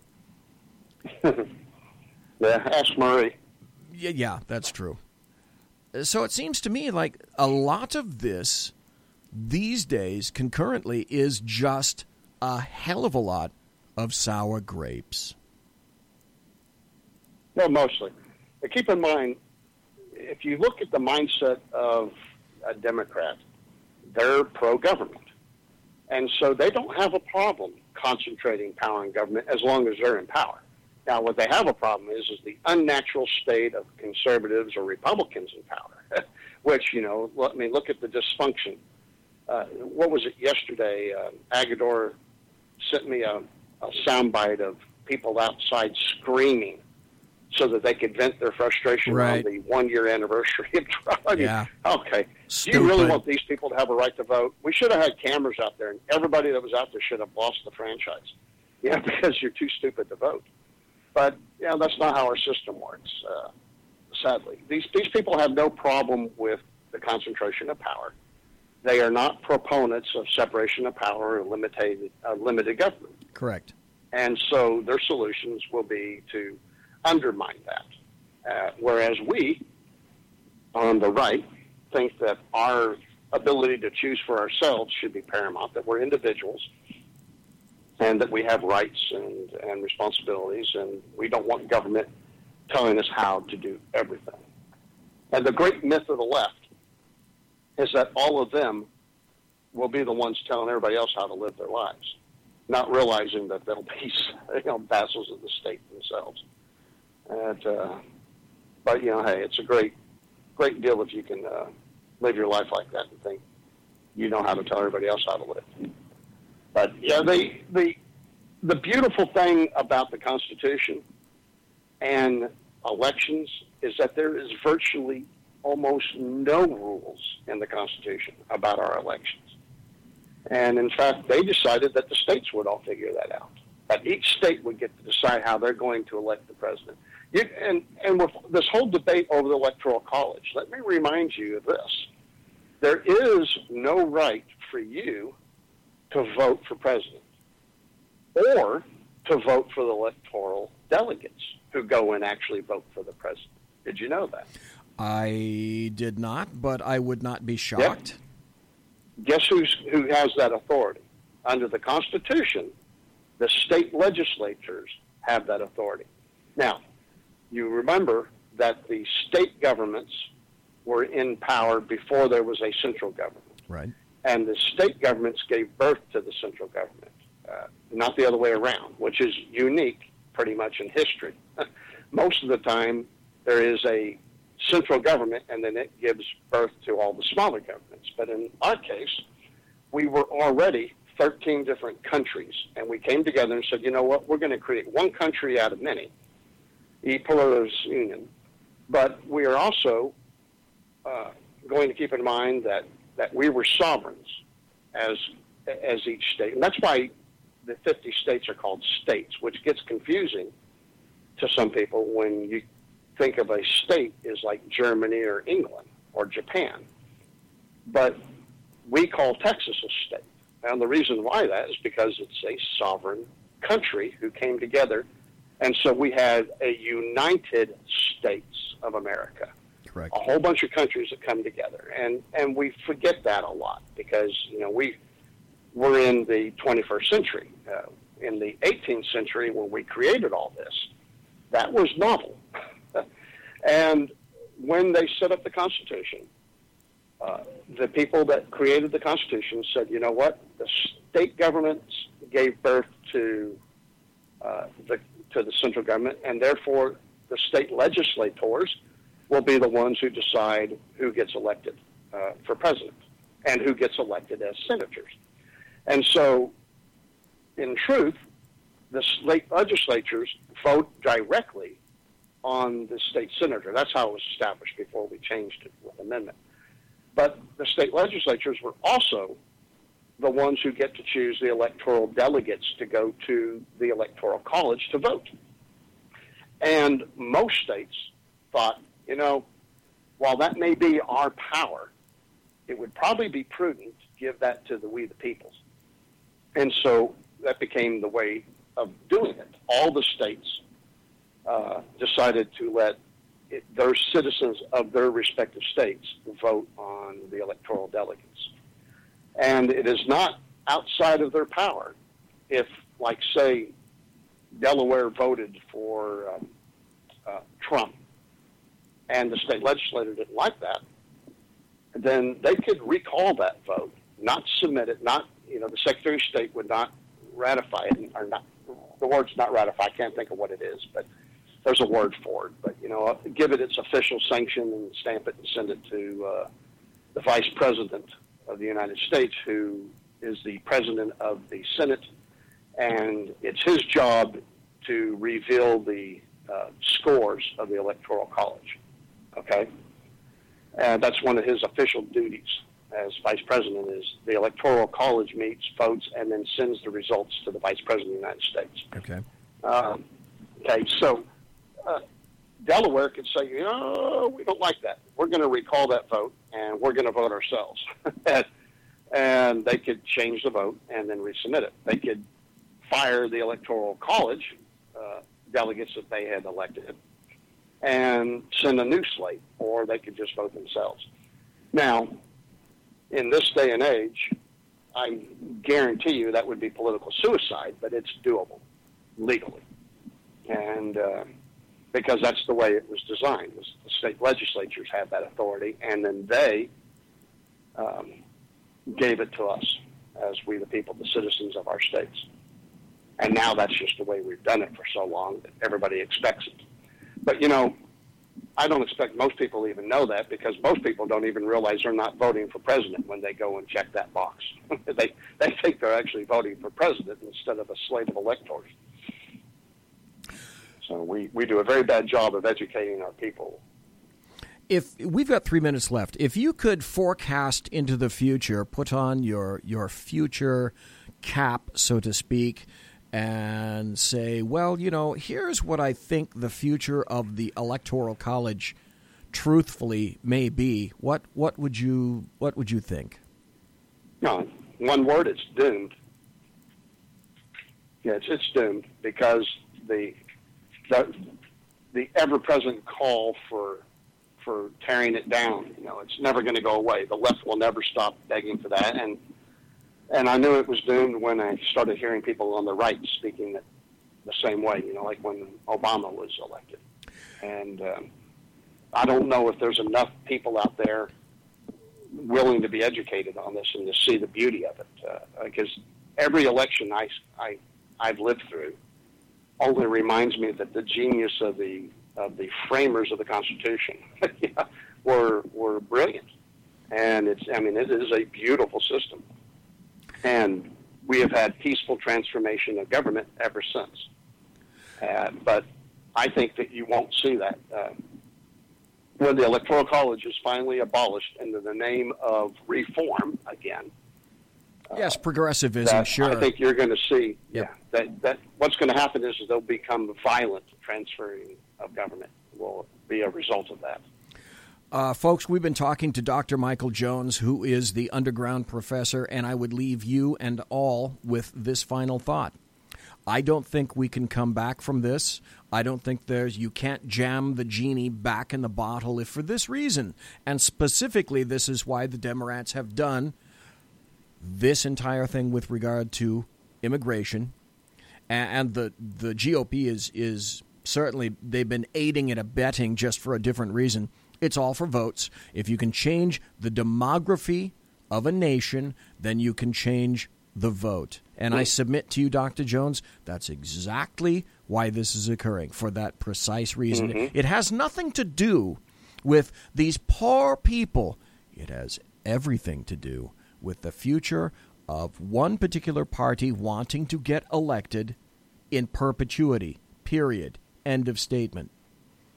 Dr. Michael Jones, Thank you ever so much. I greatly appreciate your uh, donating an hour and a half to the show tonight wow. about the Electoral College, and I know you got to go Betty by because it's 11:30 where you are right now. So thank you again, sir. I greatly appreciate it, and have a great snooze. Uh, thanks to. Dr. Michael Jones, and uh, bye everybody. Thanks, and we're going to be right back uh, right after this word, and then the final half hour of the show is coming up. And I've got so many topics, and I'm not going to be able to press them into a half hour, obviously, but oh my gosh, where do we start? Folks, thanks for listening, being in chat, listening in podcast. Come right back, please. Conservative media done right. You're listening to the SHR Media Network. Hey, it's Sean from the Sackheads Radio Show, also one of the owners here at the SHR Media Network. Are you opinionated? Have you ever wanted to do your own show? Have you ever heard somebody like the Sackheads and go, yeah, I could probably do that better? Well, now's your chance. Send me a five minute clip at sackheadsradio at gmail.com and maybe you can be part of the SHR broadcasting team. Sackheadsradio at gmail.com.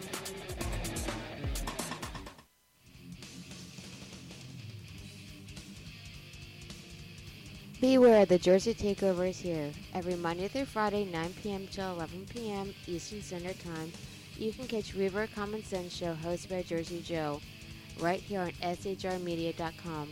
Only Jersey can deliver hell like no one else. So consider this your fair warning.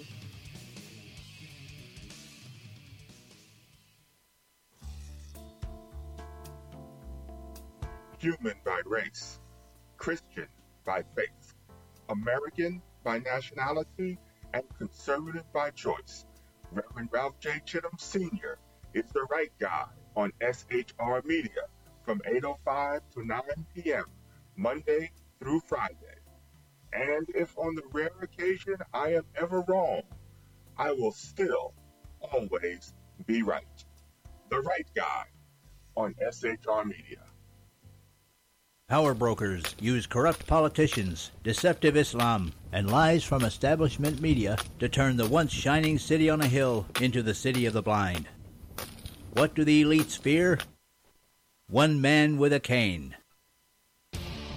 I'm Dave Milner. Join me at SHR Media, High Plains Talk Radio, Spreaker, iTunes, and YouTube for a different kind of commentary on the unpleasant blind guy. Because truth is not always pleasant. Hello.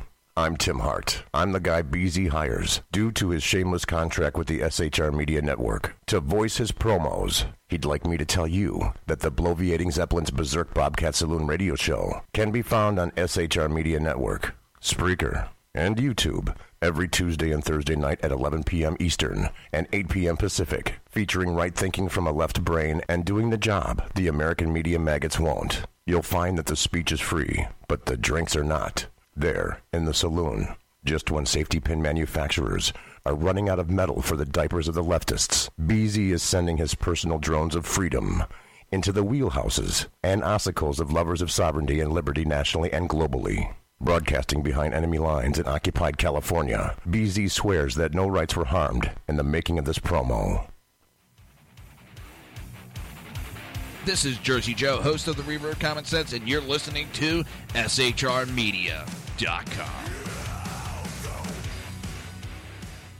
Ladies and gentlemen, boys and girls, children of all ages, thank you very so kindly for listening to the Bloviating Zeppelin's Berserk Bobcat Saloon, right here live and direct on SHRmedia.com, the SHR Media Network you're listening in. You can watch live on the SHR Media YouTube channel. You can watch live on the SHR Media Facebook Live page, and you can watch live on High Plains Media, courtesy of Dan the Man Butcher. Thank you ever so kindly. And more kudos to Dan, who supported myself and the uh, Sackheads radio show when our internet was wonky.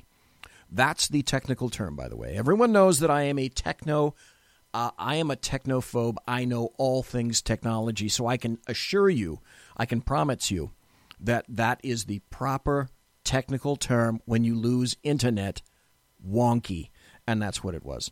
Okay, before I press on to something else, I have to tell you that there's a, there's a little bit of Schadenfreude running in me right now, and that's why we're going to do this brief segment right here.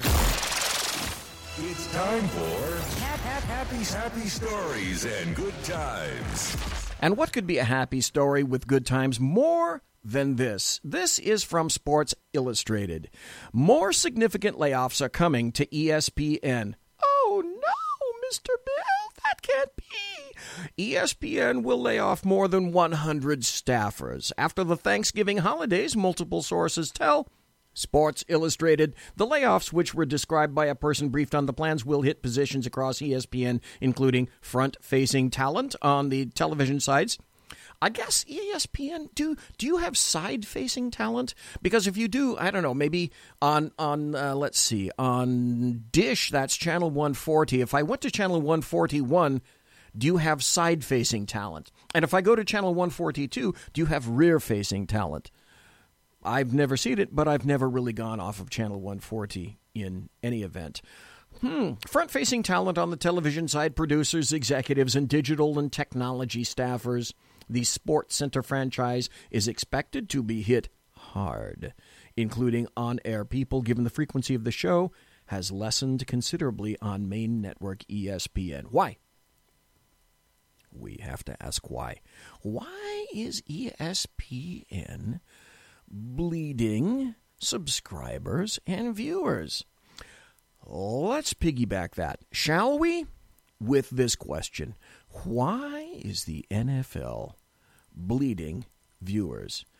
I'll just let you answer that question by your very own self. You know, I was talking earlier about how the leftists, uh, and, and that was what the entire uh, uh, tete a tete between myself and Dr. Jones was about.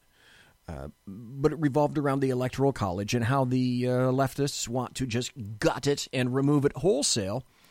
And this was an interesting conversation because you know I love to listen to, uh, I like to listen to the way this guy thinks because he thinks a lot like me.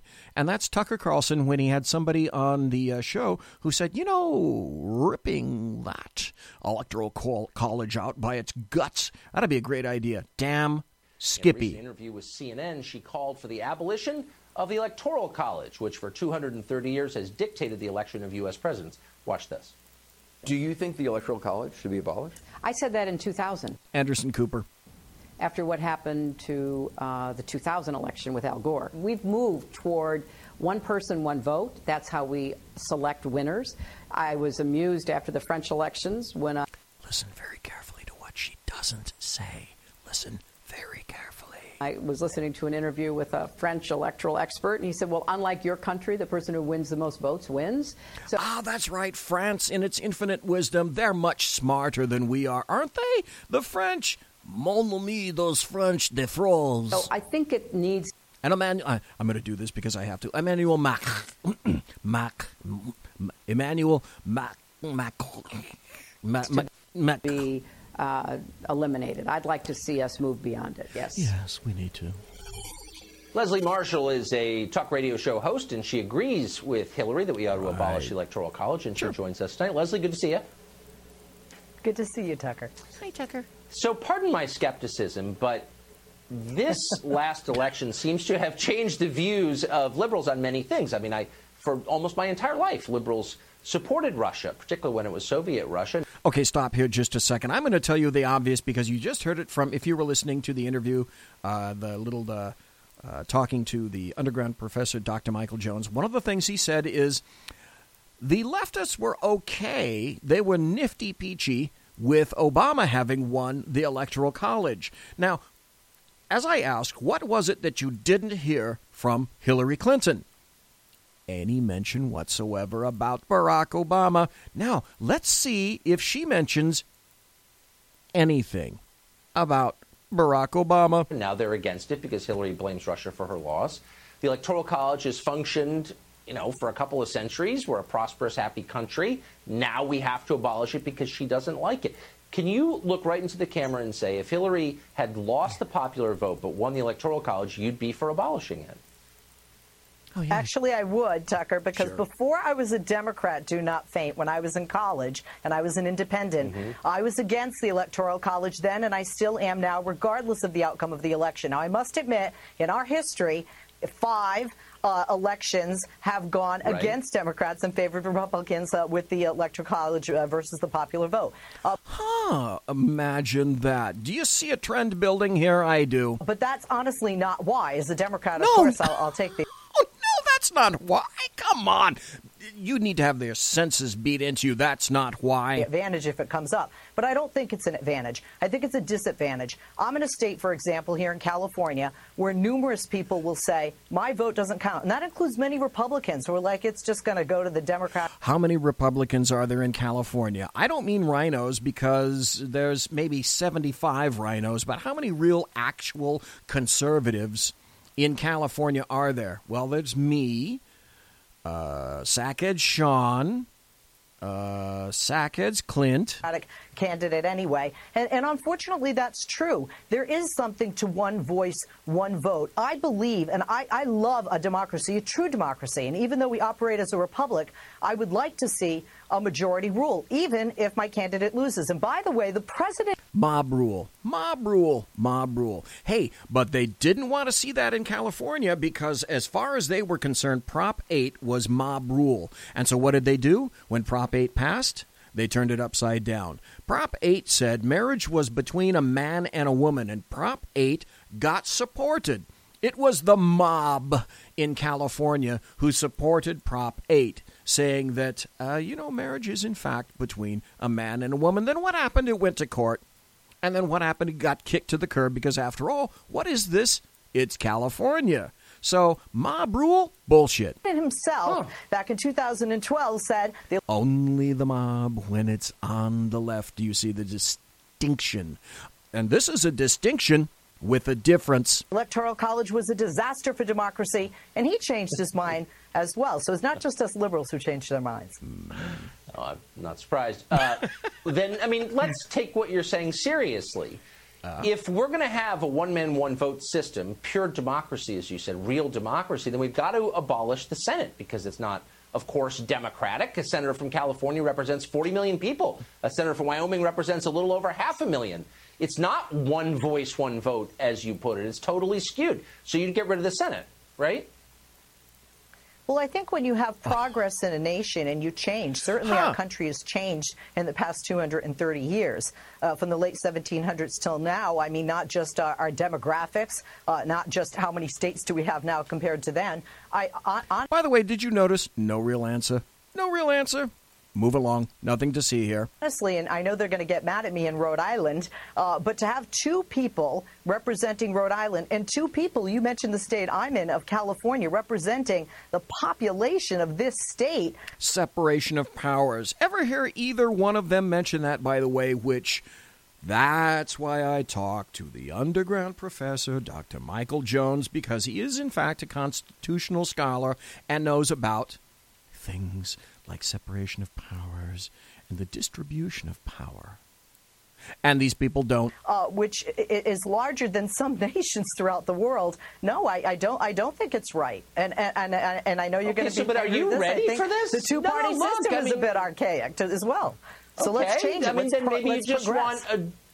Do you want a direct democracy? You ready for the consequences, though? Because gay marriage wouldn't be the law of the land. It lost in California. Thank you. As you know, global warming not even a concern for most people. You'd never get a carbon tax under a direct democracy. You'd have to change the population of the country. So, in other words, the idea that the majority rules, it, you know, it's a great idea, and I'm for it. I'm more on the populist side, but a pure democracy would disenfranchise rich liberals, the ones who run the Democratic Party, completely. Their ideas have no popular support. Uh, is that a concern for you? No, she's not rich. I don't think their ideas have no populist support. And I understand what you're saying about a vote here in California. You have to look at the demographic of the voters, and you have to look at also the, the language of that ballot measure. Oh, just like BZ said, now the truth is that you're starting to see the zipper come open and the nasty teat of the truth slip out unbrazeered. And that's this it's all about the demography. It's the demography. Is that not what I said? And thank you, sister, for saying it's the demography. here in California. Okay, on a, on yeah, a that's all true, national but it scale, happened. on a national scale, polls show that most liberal social issues um, are actually uh, viewed favorably by both left and right. Whether Wrong. Absolutely wrong. Not just little wrong. Not just sackheads Clint wrong, but horribly wrong. it's legalizing marijuana, uh, gay marriage, um, and, and In California, yes. In leftist states, yes. In New York, yes. In Seattle, Portland, yes. Not the rest of the country. Things like that. And Flyover. honestly, Tucker, most fiscal issues left. You want to push for another? Mm, well, they're pushing for another. Let me. Be, okay. I was going to cover this on another day, but I'm going to do this right now. You want to push for another civil war because I'll tell you what's coming. Gun confiscation is coming. Now, there was another little thing that I had uh, set up on Tucker about that, but I'm writing a piece uh, in my blog that I'll probably uh, talk about next week. But you push gun confiscation, you push the popular vote, and you give all the power to the red states, and you truly are asking for a second American Revolution. Now, there are a lot of people that, well, the guy that Tucker Carlson was talking on, talking about three nights ago, and Tucker Carlson said exactly that. Do you not think, because I do, that there would be a second revolution if you decided that, like Australia, you were going to just confiscate weapons? And perhaps, like leftists have already suggested, there won't even be it. It's it will be a complete and total fuck you. We're just going to take them and compensate you for them. Don't make me laugh. You want to do that? You're well on your way right now. Well on your way. Now, I thought November 4th was going to step off. Antifa proved once again that they're a bunch of pussies. But trust me, like the guy in Sutherland Springs, Texas, with a rifle and no shoes, that's no pussy.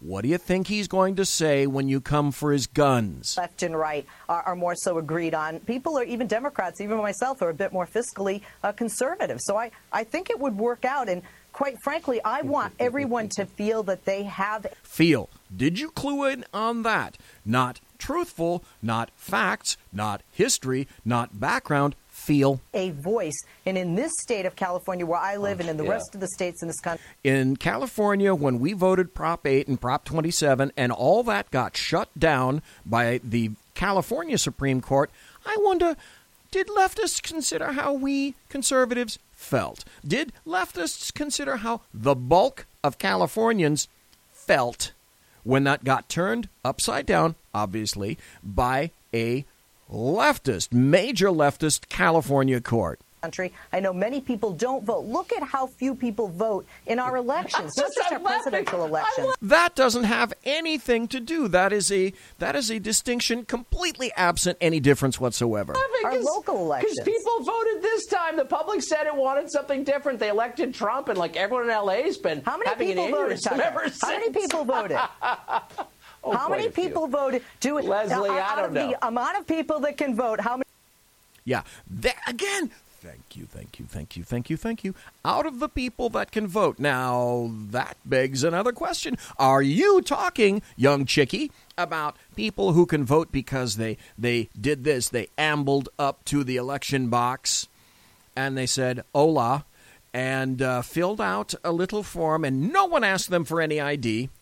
They just walked right in and they gave them a ballot in Spanish because you have to and they ticked the most leftist person that they can think of because that's what they were told to do before they came in.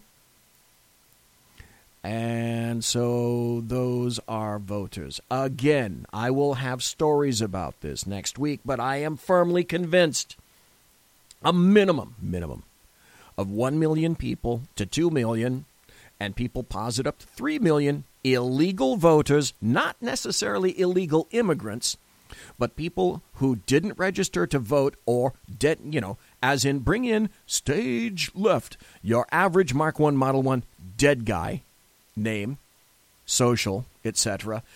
And there you go. You've got another Chicago voter, don't you? Certainly you do. Leftists are going to get keep pushing. They're going to go for the demography. You know it. I know it. Uh, let's let's stop this. Stop here for a second. I, I'm going to come back because Ginsburg. Let's see. I got about nine minutes left. Uh, SCOTUS Justice Jurist uh, Ginsburg. She also also wants to see the Electoral College gone, pulled out, Garrett garrot around the neck. Um, and I didn't get to talk about Donna Brazile like I really wanted to. And uh, there is no time really to talk about Roy Moore. Um, but, you know, we were talking about Hillary Clinton. uh, and the people that voted for her, and her book, uh, What Happened? I don't know what happened. And then Donna Brazile coming out and letting the cat, various cats, and all the kittens out of the bag. Uh, Hillary Clinton had literally, count them, 27 excuses that she's made for her 2016 loss. Uh, let's see. Let's let's go in no particular order that I can remember and tick off the top of my head. Uh, let's see. There was James Comey. Uh, she was dumbfounded. Uh, I thought, what's he doing when he uh, started the investigation? Once, once again, that's number one. The FBI. The FBI wasn't the Federal Bureau of Innuendos, she said. So the FBI is responsible. Vladimir Putin. Well, that ought to be job one. There's no doubt in my mind, she said, that Putin wanted me to lose and wanted Trump to win. So, oh, oh, God, this ought to be job two. Or maybe one or two. The Russians. I don't even have to tell you about that because we know the Russians. They pro- they were probably number one. WikiLeaks, WikiLeaks conspired against Hillary Clinton. Uh, the Comey letter, the, the the great measure by the, by the Russian WikiLeaks. No, I'm sorry, uh, mine chick. That was uh, Julian Assange. Oh, oh, oh, oh! She votes you, leftists and Republicans, for being stupid enough to not vote for her because she calls you low information voters. You weren't smart enough to recognize the absolute brilliance contained under the, the calvarium of Hillary Rotten Clinton. You, low information voters, were responsible. The Electoral College. Just got through talking about that one. Breitbart News and other conservative media. They're responsible. It's a vast, vast, vast right wing conspiracy, is it not? Steve Bannon. Steve Bannon is the devil incarnate. Have you ever noticed anybody that's been around him? I'm going to have to ask Carrie Baxter Donovan if this is true the next time I'm speaking to her. I'm told, and my nose is terrible, so I wouldn't be able to suss it out. Anyway, Steve Bannon has the odor of sulfur about him when he walks around, does he not? Anti American forces. There are anti American forces that are working against her. Everyone who predicted she would win. Are you fucking kidding me? She actually said that the people who were predicting that she would win are responsible for her loss. Now, cogitate on that just for a moment, because her quote is I was the victim of a very broad assumption that I was going to, to win. What the fuck? Uh, polls, polling, that's responsible. Green Party candidate Jill Stein was responsible. Oh my God, because Jill Stein, right? She stole votes.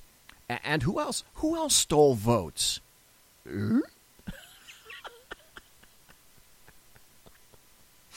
well, it's no secret that the Obamas and the Clintons really don't like each other very much. So, would it surprise you if I were to tell you she blames Barack Hussein Obama? Yeah. Oh, oh, oh. Ah, this is another one. Let's not forget, we got to get identity politics into there because that's very important. That's what do I smell right now? Well, besides the sulfur of Steve Bannon, I also smell the odor of mm, identity politics. Yeah, white women. White women were responsible for her failure. The New York Times. The New York Times was responsible for her failure. It was the media's coverage of her email scandal. In other words, because they actually covered a topic. They actually covered her email scandal. The New York Times, leftist central on print, is responsible. Bernie Sanders. Bernie Sanders is responsible despite the fact that Donna Brazile let the cat out of the proverbial baglet. And Bernie Sanders got butt fucked, but that's okay. He's still responsible. You know who else? If we've got Bernie Sanders in there, let's throw some Bernie Sanders report, uh, supporters in in there as well. Oh, you know who had massive amounts of power? Brexit leader Nigel Farage. It's not enough to to to accuse, go j'accuse of the people in the United States. No, it's go across the uh, pond over there, across the Atlantic, and Brexit's uh, adopter Nigel Farage. It's his responsibility too. Misogyny and sexism. Again, got to throw a little more identity politics, you know, mix to taste. Uh, Facebook. The vast majority of the news items in Facebook were fake. That's funny. Did you ever see any fake ads in Facebook? I never did. Campaign finance. You had Citizens United come to its full fruition. So, and don't, well, you can't stop there. Not just the New York Times. Oh, no, it was all of the media who was responsible as well. She says American journalists who eagerly and uncritically repeated whatever WikiLeaks dished out. So the entire media, all of the media, the American media maggots, are responsible. Oh, and women who didn't vote. You biatches are responsible, as far as Hillary Clinton is concerned, for not ensconcing her on the throne, where she may be sitting right now, as far as we know. By the way, Hillary Clinton, if so, watch out for the anaconda mindworm. The Republican Majority Leader, Mitch, Mitch, Mitch McConnell. Mitch McConnell was responsible. Um, Mitch McConnell, by the way, she called unpatriotic and perhaps even the most significant. You thought Russia was bad. You thought that Putin was bad. Here are, again, more identity politics. Got to get it going. You know who was the worst? I mean, I know you know, but I'm going to tell you anyway, despite this comes out of Captain Obviousland. Do you know who was worse? Men. Men were responsible. Because she said this about men. You know, all of a sudden, the husband turns to the wife and says, You know, I told you she's going to be in jail. You don't want to waste your vote. So, because of that, it's the responsibility of men. I would submit even two more things. Um, I'd go so far as to say the two unmentioned things that should have been in that list of 27 which would make it 29, would be this. And you know this to be true, guaranteed. Tidal pull and sunspots, right? Monsieur has unlocked!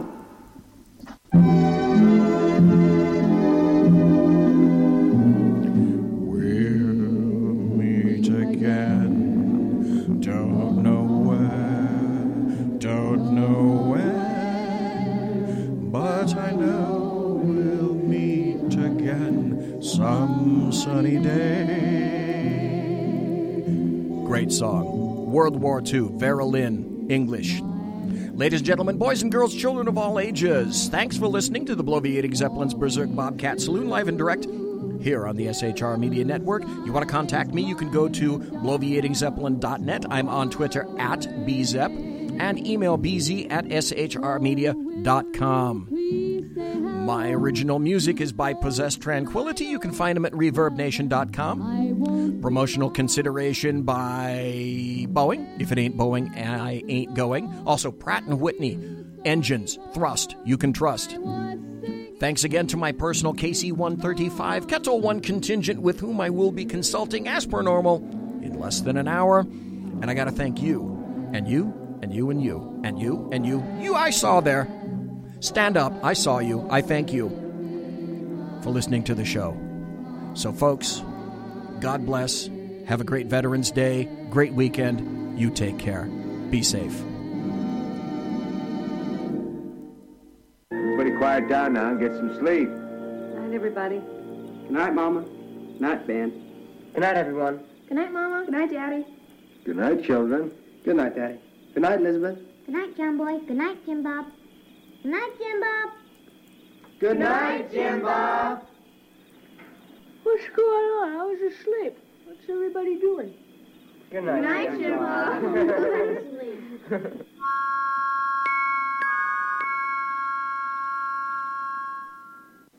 Good night, and good luck.